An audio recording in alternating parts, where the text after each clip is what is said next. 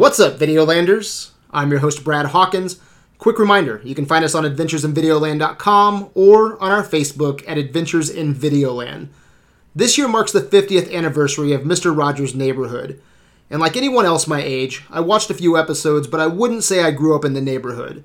Recently, a documentary titled Won't You Be My Neighbor released to critical acclaim. I'll be honest, a documentary about Mr. Rogers didn't sound exciting to me. It wasn't even on my radar. After watching Won't You Be My Neighbor, I couldn't get Fred Rogers out of my head. Currently, it's my favorite film of 2018. I think we need Mr. Rogers' message now more than ever. He encouraged us all to love ourselves. He encouraged us to be helpers, to care for our children, to love our neighbors. But, the elephant in the room. Every documentary has an agenda. I started thinking, was this documentary just a form of hero worship, a Hollywood puff piece? Was Mr. Rogers really a great man?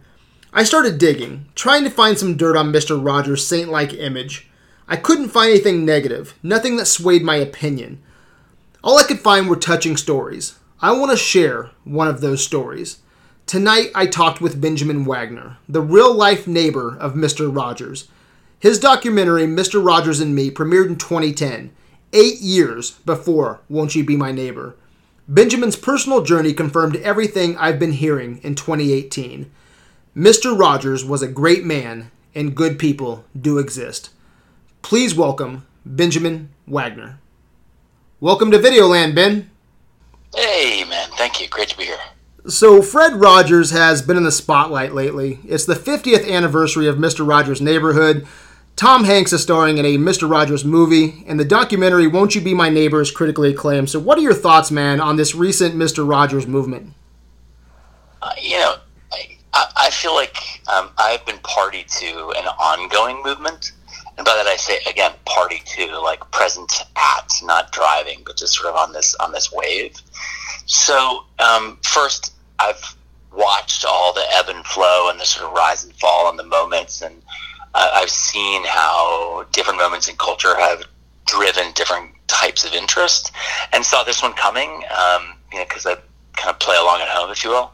So, I mean, it's just great news, right? Like, who's got any um, beef with conversations around depth, simplicity, meaning, values? I mean, I don't anyway. So I think it's great. Short yeah. answer, I think it's great. Yeah, and you were really ahead of the curve, man. Uh, you've been spreading the Mister Rogers message since at least since at least 2010. That's when you premiered your documentary, Mister Rogers and Me. Do you think people are more open to his message of love and kindness now than they were a decade ago? Uh, maybe. I you know I don't know. Um, I got to be honest. I I wanted to um, begin telling.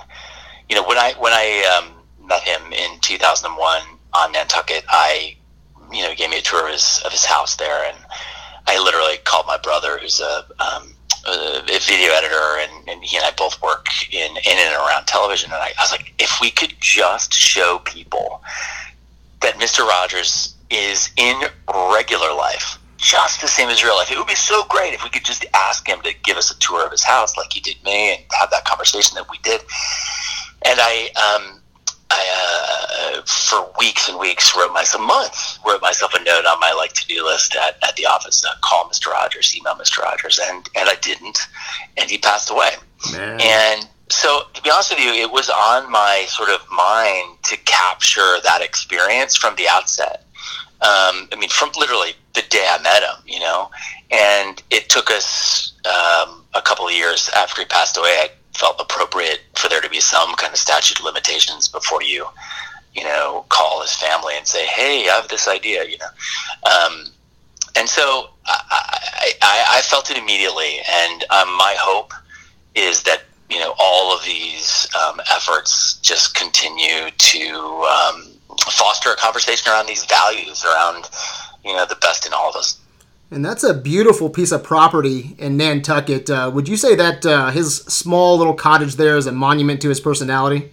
I wouldn't call it a monument, but I would say it was a reflection of the values of you know the core the core pillars of deep and simple as we discuss them are you know sort of being wary of material. In other words, not getting sort of caught up in, in material acquisition and gain, uh, being a part of a community, which that part of the island and certainly that whole island is, um, and taking time to uh, pause and reflect on the regular. And a place like that, which is, I mean, you can't see anything but sea and sky and sand and, and dune. It's difficult not to be reflective and to, to think about meaning and why we're here and how we can be better for each other and all that stuff, you know. So, in insofar as it, it reflected that stuff, absolutely, it was um, a reflection of him and his values. Yeah, that's a perfect replacement word. Uh, we'll use replacement over or reflective over monument. Uh, but you have, you have a very unique story. Mr. Rogers was really your neighbor. So tell us about the first time you met Mr. Rogers and the impact that he's had on your life. Yeah, so this began. I was a blogger, if you remember that word back in the day. And this began in me writing a, a, short piece for a book. And um, one of the things I always contrasted is you, you, can do you can get to Nantucket two ways. You can take the ferry, or you can you can fly. And I take uh, that time of year at the time I was working at MTV News was always super duper busy. And so your BlackBerry, if you remember those, pre iPhone, pre Android, my BlackBerry was just blowing up. It was a super busy time. And I remember standing on the back patio watching the sunset, listening to the wind, but, but still being tethered to sort of that fast paced New York City, kind of vacuous, just moving fast, not mattering much world. And I I had gone out there that weekend on purpose to meet him. My mother had said, "You gotta, you never believe who I met. You should come meet him." I told him what you do, blah blah blah. So uh, I'm out there on the back porch answering emails, I mean, you know, it's like being on top of Everest answering emails. You shouldn't do that. You know what I mean? Like, you should pause and be like, it's unbelievable here. I'm just going to soak it in. But no, you're answering emails. and um, he walked up and said, um, is the birthday boy here? And it was just me and him. And it was, you know, imagine how surreal that would be, oh, right? Wow, yeah. Um, and so that's that's kind of the instant. I mean, honestly, from that instant forward, um, and he said, you know, we talked for a second. He said, "You guys should come over for lemonade tomorrow." I mean, lemonade, of yeah, course. that's awesome. Right? um, and um, I was about to put out a record at the time, and so I brought my guitar over um, and played him a couple songs, and he gave me a tour of the house. And um, as I say in the film, on, I mean, it's all there. You know, on the back porch, we talked about um, his friend Bo Lozoff, who was um, who he, with whom he had spoken quite a bit about Deep and Simple, who was about to do a fast. And it starts there, you know, and it starts with my, you know, I was always kind of ambivalent about what I did at, um, at MTV News. I love the, I love pop culture, particularly how music can be so meaningful in a young person's life, and it certainly was in mine. But, you know, the channel puts out some garbage, and so I was really uncomfortable with that. And so we talked about it, you know, and that's kind of, um, that's kind of where it kicks off and you actually played some of your music for Mr. Rogers at his house in Nantucket. You know, what, yeah. what was that experience like, man? um, well, you know, he was a really, and his wife Joanne are really accomplished musicians in their own right. Um, she is a concert pianist. He's um, um, a pianist as well as and a performer as well. Um, so there was that. There was the sort of knowledge that this guy knows what he's doing. I mean, he had you know thirty years of shows with Johnny Costa and all that under his belt. But also, you just kind of look up and you're like, wow. At the same time, I've played music for enough years at that point that it, it is what it is. Um, what is only subtexted in the version of the film that you've seen is that the song I played from him for him was a, for a record called Crash Site. Now, if you do the math, Bradley, it was September 4th and 5th of 2001 that I wow. met him. So six days later is September 11th, and I live in New York City. Yeah, I was wow. about to put out a record called Crash Site with a plane crashing on the front because for years I'd had nightmares about planes crashing that, uh, you know, sort of the nickel anti psychotherapy suggested was about. Um, my unconscious sort of manifesting the fact that I'd flown back and forth between my parents in the Midwest and the Northeast for years and years and years, which is roughly in the film, but the version you've probably seen, which is the theatrical version, is missing some of the footage that supports it. Um, so we couldn't license everything for Amazon, iTunes, etc. So the theatrical version actually has him um, doing a show on divorce with Susan Stamberg in which he talks about how kids are sometimes afraid to fly alone. So like it connects, man, right? So a couple days later, September, so I played him a song called Crash Site, a song called Summer's Gone. From a couple days later, I'm on my way to the post office to put postcards in the mail because that's what you did to promote a record back then. And um, um, I look up and um, you know the towers are are, are burning are, are, smoking right at that point. And so it, it really does all connect in a crazy way. And I'll, I'll and I'll end the story or this part of the story here which is um, I was going to put out that record on September 25th 2001 and I thought to myself you can't put that right. It's a plane crash, not the yeah, front, right? Yeah. So I re-recorded it. I, th- I literally asked myself, what would Mr. Rogers do? I re-recorded it, um, changed the lyrics a little bit, the single, um, and put it out as a benefit. And on the night that would have been the album release, I did a benefit show and gave money to the United Way. And at that benefit show, I get off stage at a place called the Mercury Lounge, still there in New York City. And the bartender said, "Oh, somebody called for you he said his name was Fred Rogers, and he said, "Good luck." Wow, now, that is come awesome, on, man! You know, like that's bananas. You know, Fred Rogers called the Mercury Lounge to say good luck. So um, it's just real and crazy. Even me telling it to you, because most I don't always. I mean, this kind of detail you can't put in a 57 minute, you know, Amazon uh, iTunes version of the movie. Um, yeah, that's awesome. It, I'm glad you shared that story. Pretty cool.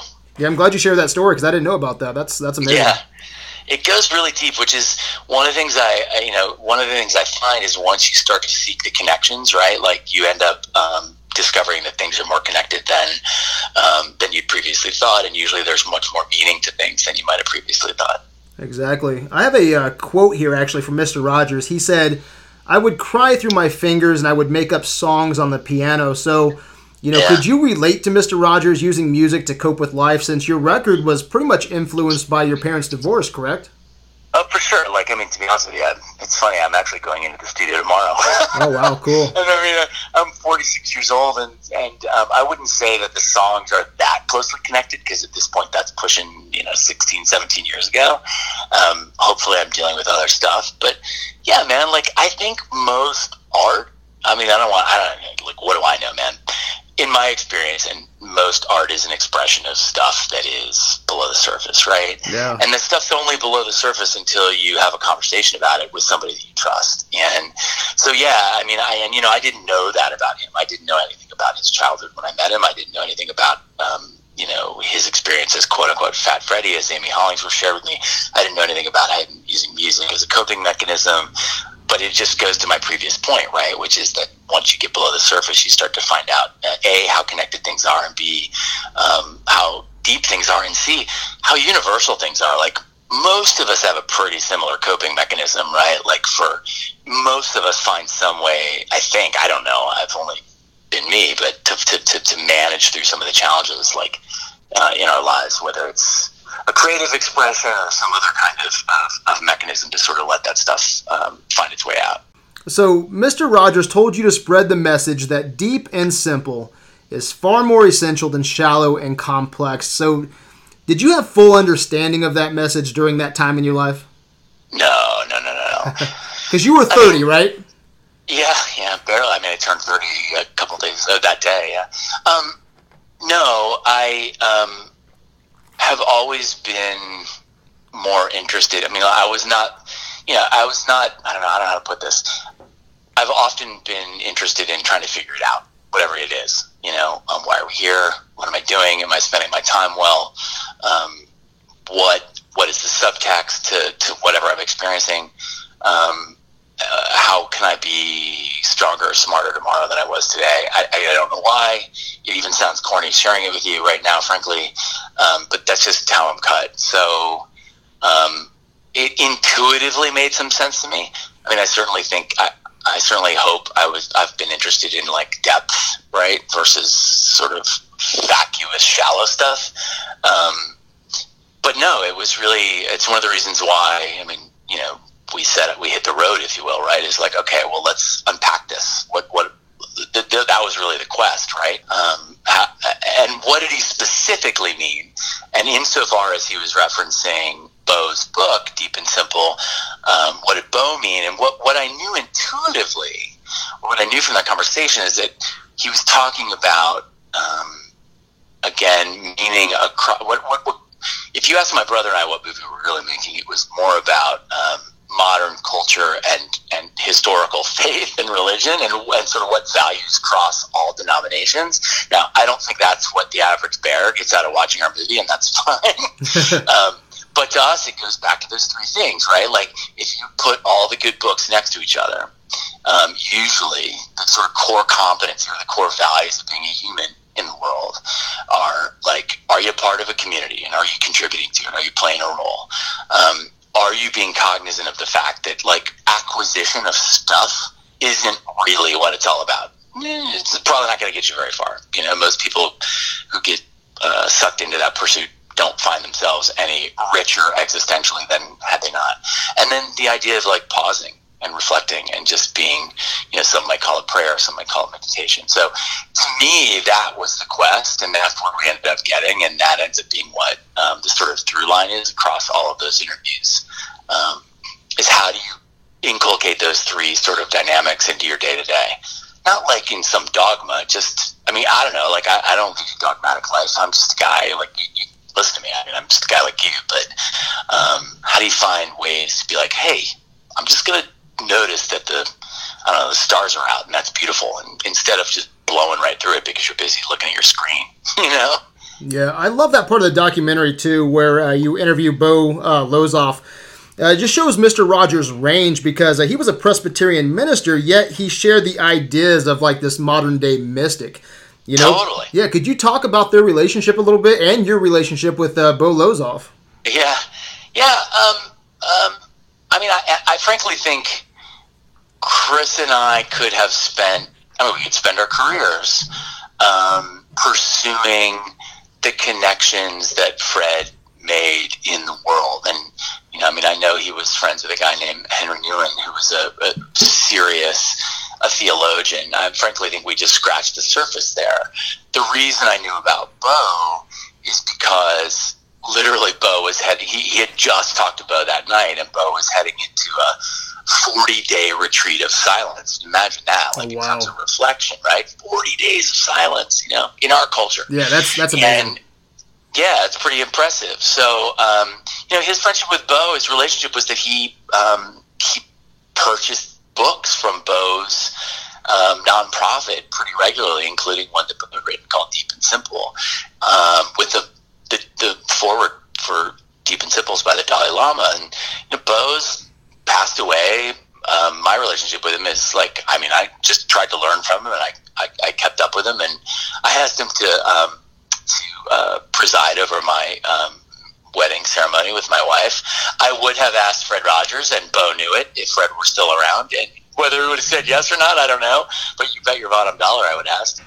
Um, you know, but I think Bo was one of many again, I don't think the denomination was the point to him. I don't think Presbyterian, Catholic, Buddhist, whatever was the thing.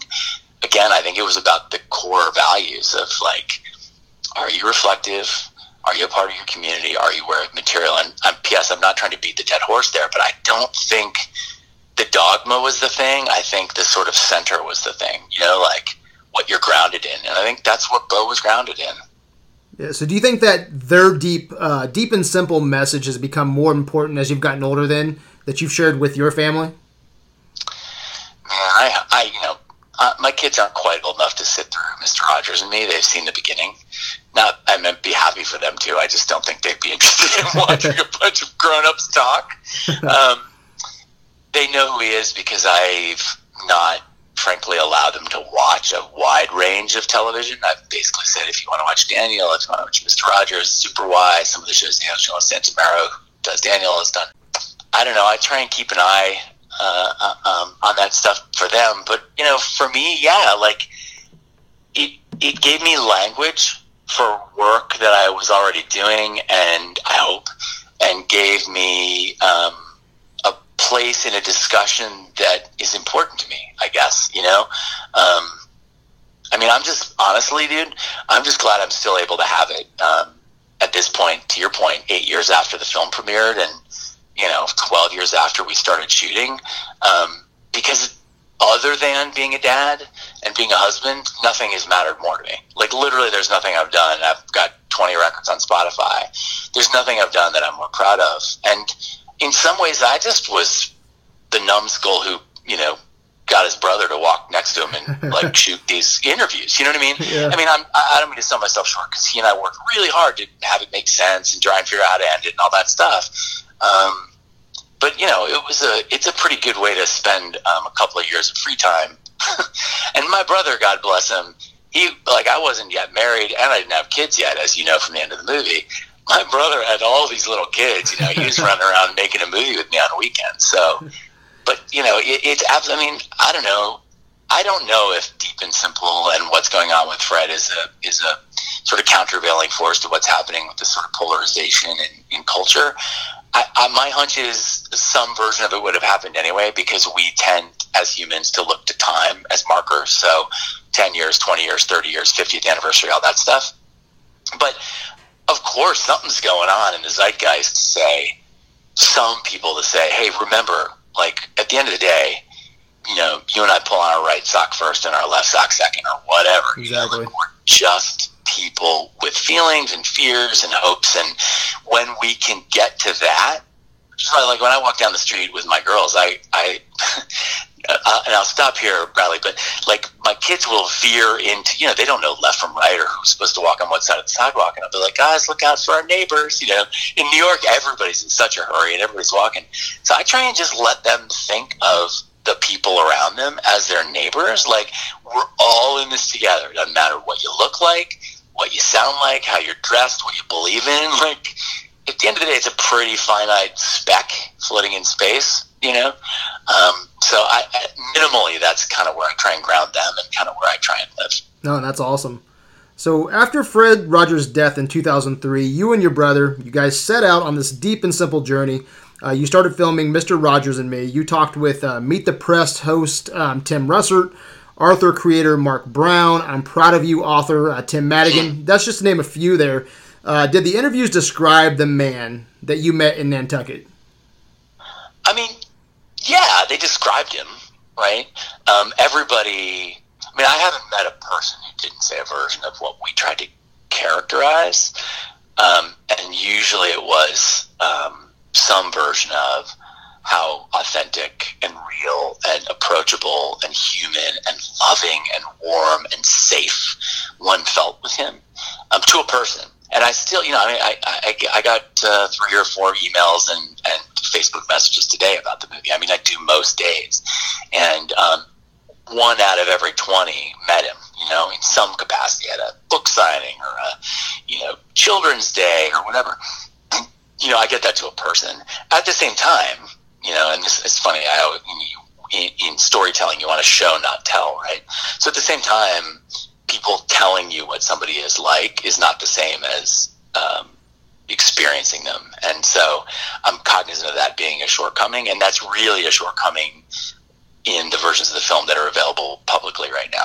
Occasionally, I will send people the link to what we call the director's cut because it has 20 minutes more footage oh, awesome. that is almost it's almost all um, his show, including some very, very rarely seen episodes, including one where he is on Nantucket. So you see him talking um, with Madigan Millie about growing up on Nantucket, and you see him in his element out there. So really, and you see him, as I said, talking to Susan Stamberg about divorce. So, you know, people's descriptions only go so far versus one's behavior, but um, there, there's no inconsistency in terms of how people described him, um, or what he stood for, or what he what he was trying to do, or just how present he was, which is kind of all you can ask for in um, somebody, right? Exactly. Like it's yes. hard to be present. Yeah, for sure. And I think your documentary is, is very special because it was ahead of the curve by what almost a decade. Was there ever anything though like uh, that you were worried about ruining Fred Rogers' like saint-like image? Were you concerned about what would happen if you pulled up any dirt on him? No, I mean, you know, I think the new film surfaces some of this stuff, like particularly this sort of urban myth about him being a sniper or something, or a SEAL or something like that, that we had talked about. Chris and I just decided when we made it to just be like, you know, we're not going to pay, pay any credence to that stuff because it's so absurd. Um, that's the only discussion I remember. I mean, mostly it just felt like we couldn't possibly um, get, and I mean, you know, to my previous point, you could talk to a thousand people and you still couldn't possibly paint the portrait that you wanted to paint. So at a certain point, we're just two dudes, no budget. We had no outcome when we started making the movie. In other words, I didn't license it to PBS or or, or iTunes or Amazon, anything like that. I we just made the movie because we believed that in the story, we believed the values mattered, and we as humans wanted to be a part of that kind of storytelling. So. Um, no, we, I, I wouldn't say we worried about it. I mean, had we found it, maybe that'd have been a thing, but it wasn't. The only thing was that, that urban, um, urban legend, you know? Yeah. So, what, what was the biggest surprise that you learned about Fred Rogers then? you know, I, it, I don't, I don't. It's hard to remember, to be honest with you. Um, I, I, think probably the moment that was the sort of most uh, goosebump inducing was literally watching footage of him. So, to back it up a little bit, like I didn't have a grand plan for this, man. I'm a guy who had a full time day job at MTV News with a brother who's got a full time job as an editor making TV shows. He cuts the Daily Show, he cuts NBA, Indy 500, whatever, right? Like we're doing real, like day to day work. Yeah, yeah. And so in in part, it was like we were just cobbling ideas together, right? Like I got I got um, Joanne, Mrs. Rogers' permission, and then I got the company's permission, and mostly it was like, oh well, I know that Tim Russert knew him because I I read an article by Tim Russert's wife, Maureen Orth, in the Nantucket paper. So maybe we should try and interview him. You know what I mean? And then it was like, well, as long as we're in D.C., we should talk to someone at NPR because they're deep and simple. And a friend of mine worked there in New Susan, like New Susan Stamberg. I had no idea when we interviewed Susan Stamberg that she had done shows with him, dude. Wow. And I had no idea that she had done a show on divorce with him. And I had no idea that in that show on divorce, they talked about the very thing that messed me up the most when my parents divorced, which is the fact that I was a nine and 10 year old flying by himself between both parents, one in the East Coast and one in the Midwest, and how traumatic that was, right? So for me, it's that kind of serendipity and that kind of like peeling back the onion to find that there was this really profound connection.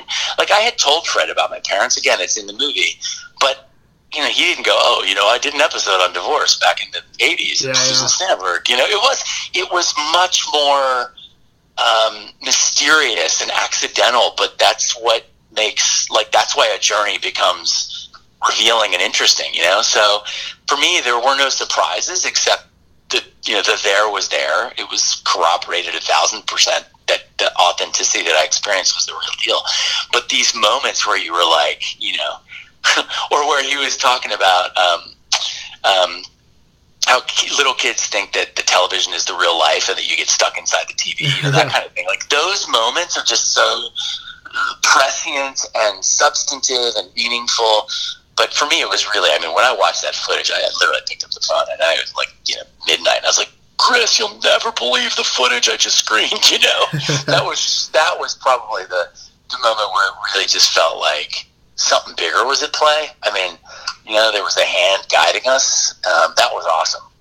What was the What was the first interview where you're like, "This is amazing"? Like we have we have uh, the golden ticket now, man. Dude, the first interview was Tim Russert. I mean, so this guy who you know interviews heads of state you know, who has interviewed the Pope, who literally is at that time NBC News's premier, you know, next to maybe Tom Brokaw, premier interviewer. Is I mean, I, I had done interviews before in my in my day job, but not. Um, and we've I'd had proximity to presidents, but I didn't do the interviews. You know, I would produce or do digital stuff. But so it was Tim Russert, and um, uh, and it was pretty awesome. And we also had a pretty tight window with him. With somebody like Tim Russert, they don't say, "Oh, as much time as you need," right? You have like a a 15 or 20 minute window. And the whole pitch every time we did an interview was it's just me and my brother. We will be in and out in one hour. and, you know, sometimes it was, but sometimes it wasn't. But what, by the time they've talked to you, they don't really care because you've developed a rapport. But it was Tim. It was Tim. Um, Linda Ellerbee was an awesome interview.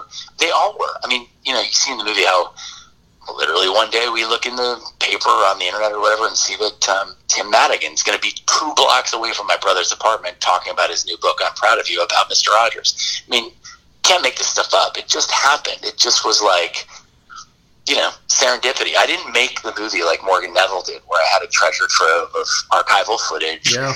and access to the crew and cast. We just were cobbling together, like, well, what if we talk to this person? What if we talk to that person? But everything connected, you know. Yeah, so, I mean, I'm, I'm getting excited sharing it with you because I don't talk about it all that much anymore. Not like this. So, um, it, it really is pretty pretty awesome when you when you kind of uh, unpack it. You know, and I've only watched uh, "Won't You Be My Neighbor" once. I don't think there's a lot of the same interviews between you two, are there? I, I can't even remember. Was Tim Madigan in "Won't no. You Be My Neighbor"? I, I, the only shared footage that I'm aware of, um, Fred Show notwithstanding, is the interview that Amy Hollingsworth shared with us, which is Amy uh, worked at the time. Um, Amy, who continues to be a dear friend, as does Tim, um, worked at the time for um, the 700 Club. I don't think it was. I think she worked for the network, whatever the network was, CBN, and she did one of the only interviews with Mr. Rogers on his faith explicitly, and so that footage is is gold for anybody who's really looking into the deeper sort of philosophical and um, liturgical um, thinking behind his work. You know, and we, we just talked about, it, but both Mr. Rogers and Won't You Be My Neighbor, Mr. Rogers and me and Won't You Be My Neighbor share some of that same footage, and they both end with a moment of reflection that I thought was very interesting. So, what are your thoughts on the similarities uh, similarities between both of these documentaries, especially that moment of reflection at the end? I, you know, I, I can only tell I can two thoughts. One, um, I can tell you the moment I because it was hard to know where to how to end it, right? And um, there was something about turning. So I was jogging in Central Park, and that's what occurred to me. And I could tell you where I was in the park because I remember it clear as a bell. And um, the idea that oh, we have to hand it back to whoever's watching and say, okay, you spent 70 minutes with us thinking about this stuff. So what are you going to do differently? Because I can tell you what I did differently, right? I met him. I pursued the story. Um, my day to day is is markedly different.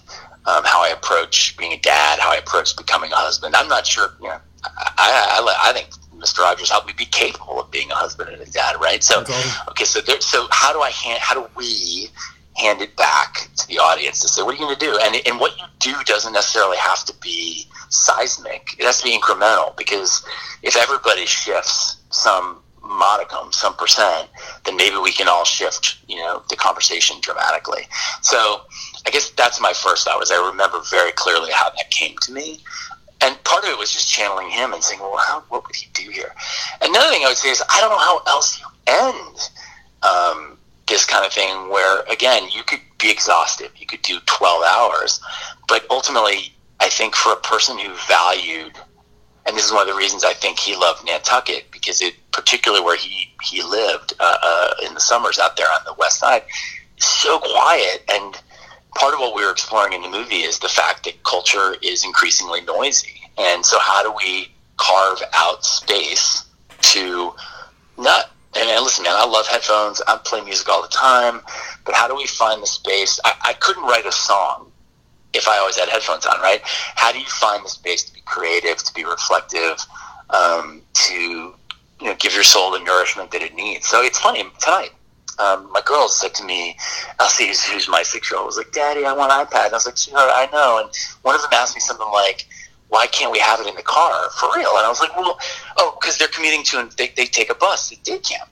And I said, and some of the other kids get devices, and I said, "You guys, I really think it's important to look out the window and use your imagination and look at the scenery and to read books. And, you know, you can't get that if you're not being reflective. So my hunch is that, you know, I don't know how, I don't know Morgan Neville. I had nothing to do with this, this newer one, but my hunch is that whether or not he was inspired, which I doubt, but at the end of the day, it's just like, well, how else do you honor a man who was about reflection other than saying, let's reflect?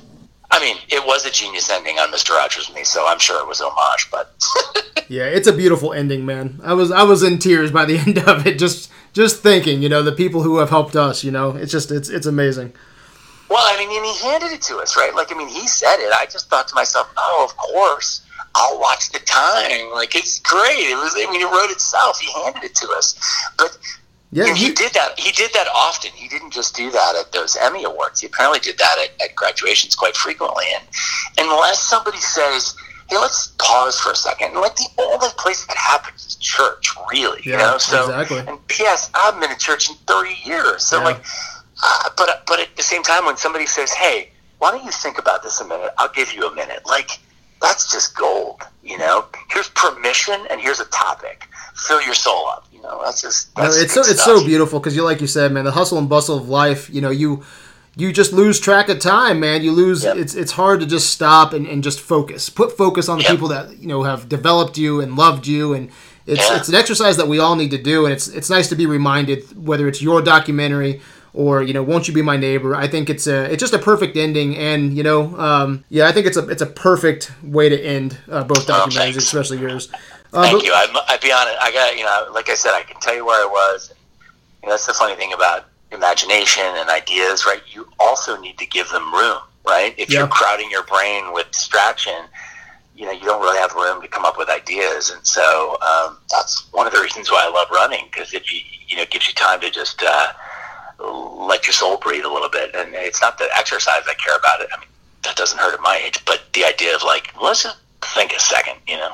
Yeah, and so where do you even start, man, in making a documentary like Mr. Rogers and Me? I mean, you probably viewed hours of old clips and episodes, and that's uh, like you said, man. You had a you had a day job. Your brother had a day Yeah. job and kids, you know. So where do Yeah. you where do you even begin to outline this thing?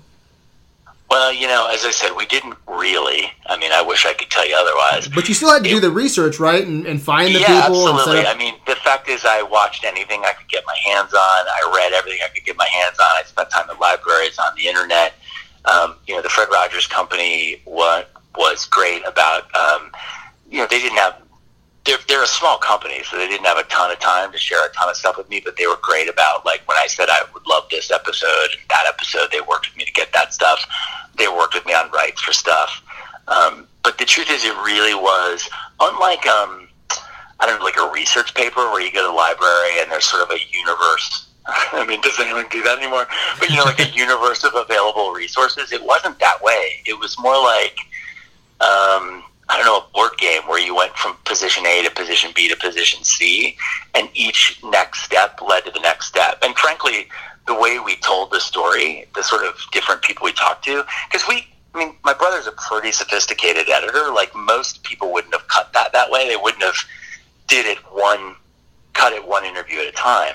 But we were trying to show how it unfolded and kind of opened up like a flower blooming or something, like how each person led to another person. Um, because that's kind of how it worked, you know. I mean, frankly, it, it was um, Bo right up front. It was um, Amy early, and Amy on, Amy had written the book and done ton of tons of work on, you know, his uh, spiritual life.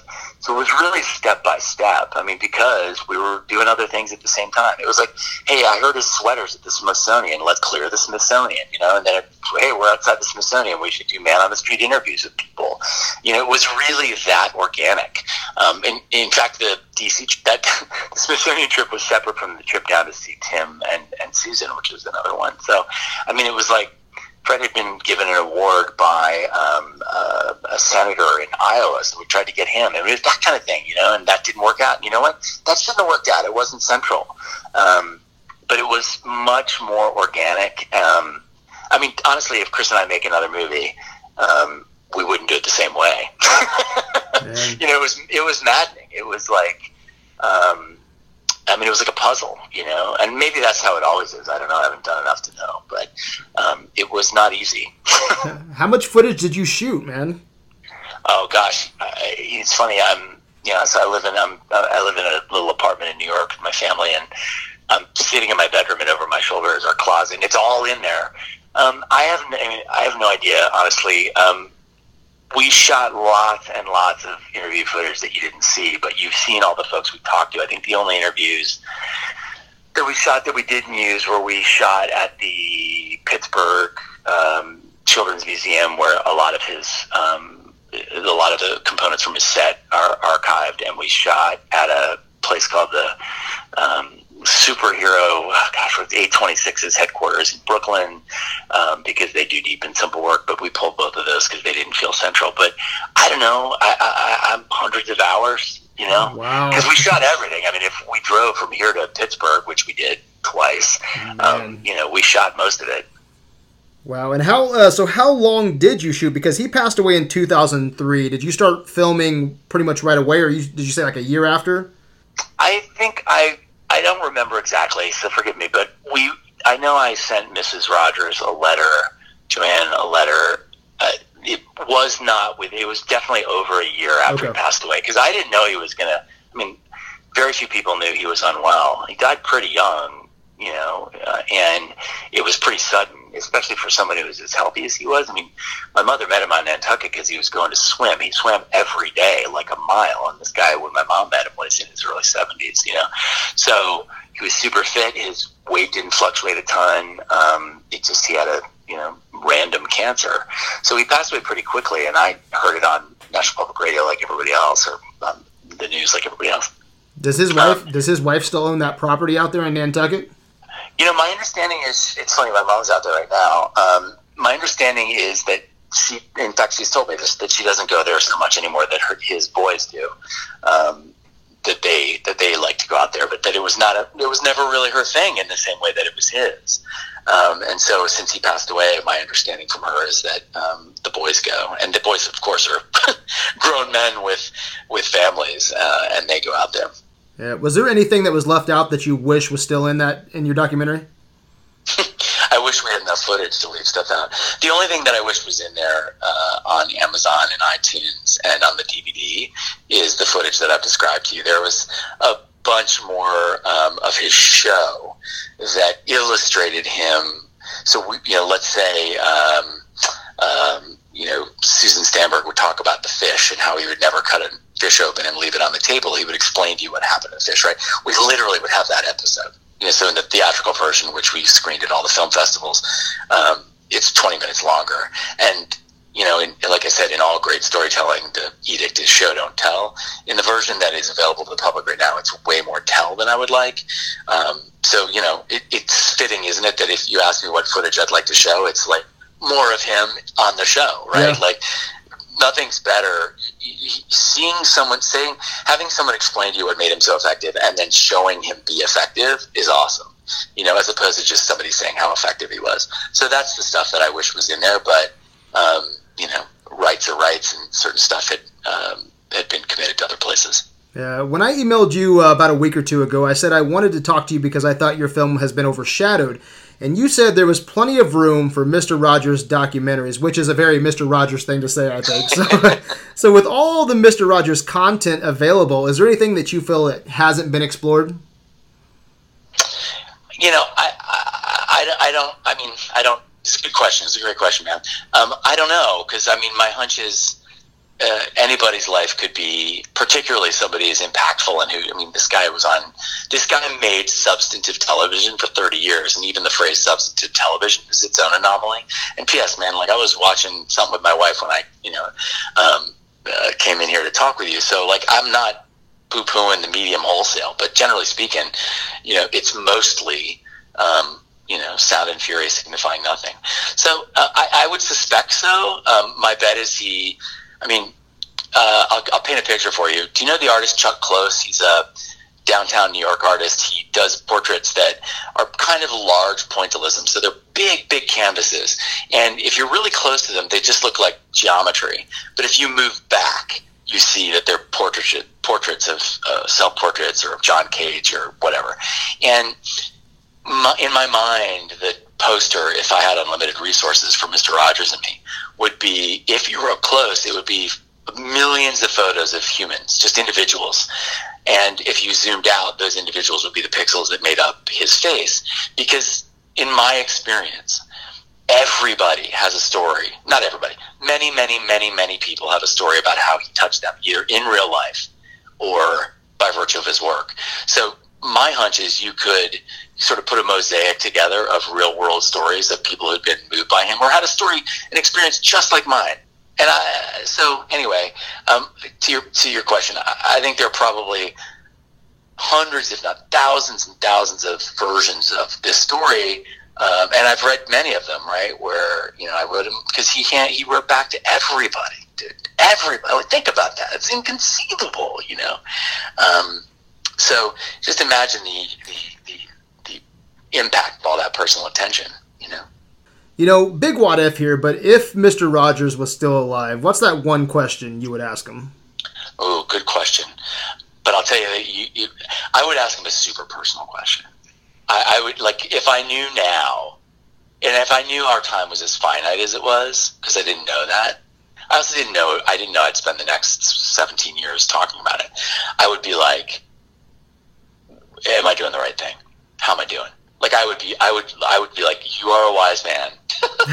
you know, I would be like, I would just be much more explicit. I think. I mean, which sounds, I don't know, maybe needy, and that's fine. But uh, and my hunch is he would be supportive and esoteric and not super prescriptive because you know we're most of us are just doing the best that we can do. Um, but I would probably ask him something like that, or like, "Hey, what should I do different with my girls now that you've met them?" Or you know, Yeah, like, yeah. Um, "Am I is this job better than the last job? Am I doing the right thing now? Like, should I quit everything and you know pour myself into these three core values?" And I don't know. I did. I can't tell you the exact question, but it'd be around that energy, Yeah. Should I which, go? which was Should I go fast for forty days? exactly, exactly. You know, but I, I kind of think, in part, one of the reasons Bo, and it's funny, Bo and I had a really deep conversation the morning I got married. We sat down and we talked about this, and I mean, I think part of the challenge of being a person who cares about these things, and, and my hunch is, I mean, I know that Mister Rogers did, is that you know, it's a pursuit, right? Like meaning is a pursuit. It's not like a destination. You don't get there and you're good. You get there and you discover that there's another there, you know? And that's frustrating, but it's also like, um, I don't know, kind of like a relief to know that I, I'm not sure there is a moment where you're like, oh, I've reached Oz and I've figured it out. You know, like I don't know that, I don't think the Dalai Lama would say he reached it and he cracked it, right? So I don't know, maybe they would, but I'd, I'd probably go right for that kind of stuff, like super deep, super fast. Before we end this conversation, um, you know, you were Fred Rogers' neighbor. You've studied Fred Rogers. How do you think he would respond to these cynical times, this cesspool of social media? Just best Yeah. guess. Boy, it's a great question. I mean, and I, I it's uh, you know, um, I, I don't know if you're playing along, if you know this, but I work in social media now, so I don't know that. Like to me, and I have this conversation on the regular. Like it, to me, it's a it's, there's a mirror dynamic. Like I'm not. I mean, there's potentially a dynamic between platforms and people, but I I also think like at the end of the day, like people are driving these things, right? So what's what's this? Um, I mean, especially on a day like today, like what's the vitriol about? What's the polarization about? What's the why are we finding less in common than more? And I, I, guess I, I'm, I'm I don't want to cop out on you, man, but I, I, I wish he was here to answer that. Yeah. I, mean, I, I called my dad on the way home from the subway, and I was like, Dad, how do I make sense of today? Like Yeah. literally, how do I make sense of the news of today? And um, I don't, I don't know. Except, I don't, you know, it's a little like, like I said in the movie, like I don't know for me personally if I can make singular, dramatic, massive, seismic uh, impact. But what I can do is when I bump into someone on the street tomorrow by accident, say, "Oh, I'm really sorry, man. Excuse me." Or when I'm walking in the door at the office, hold it for somebody and say, "After you." Or when I like literally walked out with the you know the postman is God bless her dumping seven million boxes with our doorman and to say, "Hey, thanks so much." I mean, so like right, like all those increments. Um, of, of little gestures of kindness is kind of all I know how to do, and to, and to keep having conversations like this one, where you hope that um, enough people are as interested in you are as trying to figure out what connects us versus what makes us different. Because I think a lot more connects us than makes us different. I mean, the idea that like tomorrow we can be an iota uh, more thoughtful, kinder, warmer, more authentic, more open, um, you know, more more uh, engaged with each other. That's that's that's a pretty good thing to reach for, and it's pretty doable. You know. Let's end this podcast with some words from Mr. Rogers. Other than deep and simple, what's your favorite Mr. Rogers quote? Oh, sure, that's easy. Um, it's the one that opens the film. Um, there's something of yourself that you leave in every meeting with another person, and I, I just think it, it's just true, right? Um, I mean, the reason we opened the movie with it is because who would have known um, that I would meet this guy on, you know, back porch way out in this little island in the middle of the Atlantic? Who would have thought I'd be talking about it 17 years later? Um, but moreover, who would have thought it about you and me and your you and me and your wife, or right like the idea that or me and the postman or me and the you know woman Jenny who's at the front door of my office every morning. You know, like that I took the time to know her name and like how was your weekend? Like all that stuff, right? Like the the humanity that connects us. Um, there's something um, of yourself that you leave another person, and if if if all that we leave is like, hey, like I see you, Yeah. I hear you, That's so you're you're human, you matter to me, as opposed to like, I live in New York where people wear sunglasses, hats, noise canceling headphones, nobody makes eye contact. You're like, you guys, there's 10 million of us within like 20 square miles. Like, we're gonna bump into each other. How about a little like, what's up? You know. Yeah, for Um, sure. There's more than connects us than, than separates us. That's awesome, man. I think that's a great place to end. Um, is there anything I haven't brought up that you want our listeners to know about? No, man, I'm I'm grateful for the time. I'm grateful for your interest and um, um and uh, thanks. No, I love your story, Benjamin. What's next for you? well, what's next for me is um, I'm going to work half a day tomorrow, and then I'm going to the studio to work on to start recording my next record. Um, and it's not a dissimilar story from making the movie, where um, I, I, you know, this friend of mine said, "What's going on with your music?" And I just my soul didn't feel nourished, so I finished a couple of songs, and I'm going to go bang out a new EP, a new LP. I mean, I, just think it's important to you got to keep you know stretching and keep reaching and keep trying to crack it. And um, that's that's what i'm doing. I'm just trying to keep cracking it. Chris and i have um, my brother and i have a film company and wagner brothers. And um, we have a teensy weensy amount of money in the savings and we keep talking about ideas but we haven't decided we haven't decided what we're going to do next Awesome, man. Well, thanks for your time. Where can Videoland find you? uh, MrRogersandMe.com, um, Facebook.com slash Mr. Rogers and Me, which is probably where the most recent stuff is. Excellent. You can find us on adventuresinvideoland.com. We are all over the place. So until next time, my good people, peace out.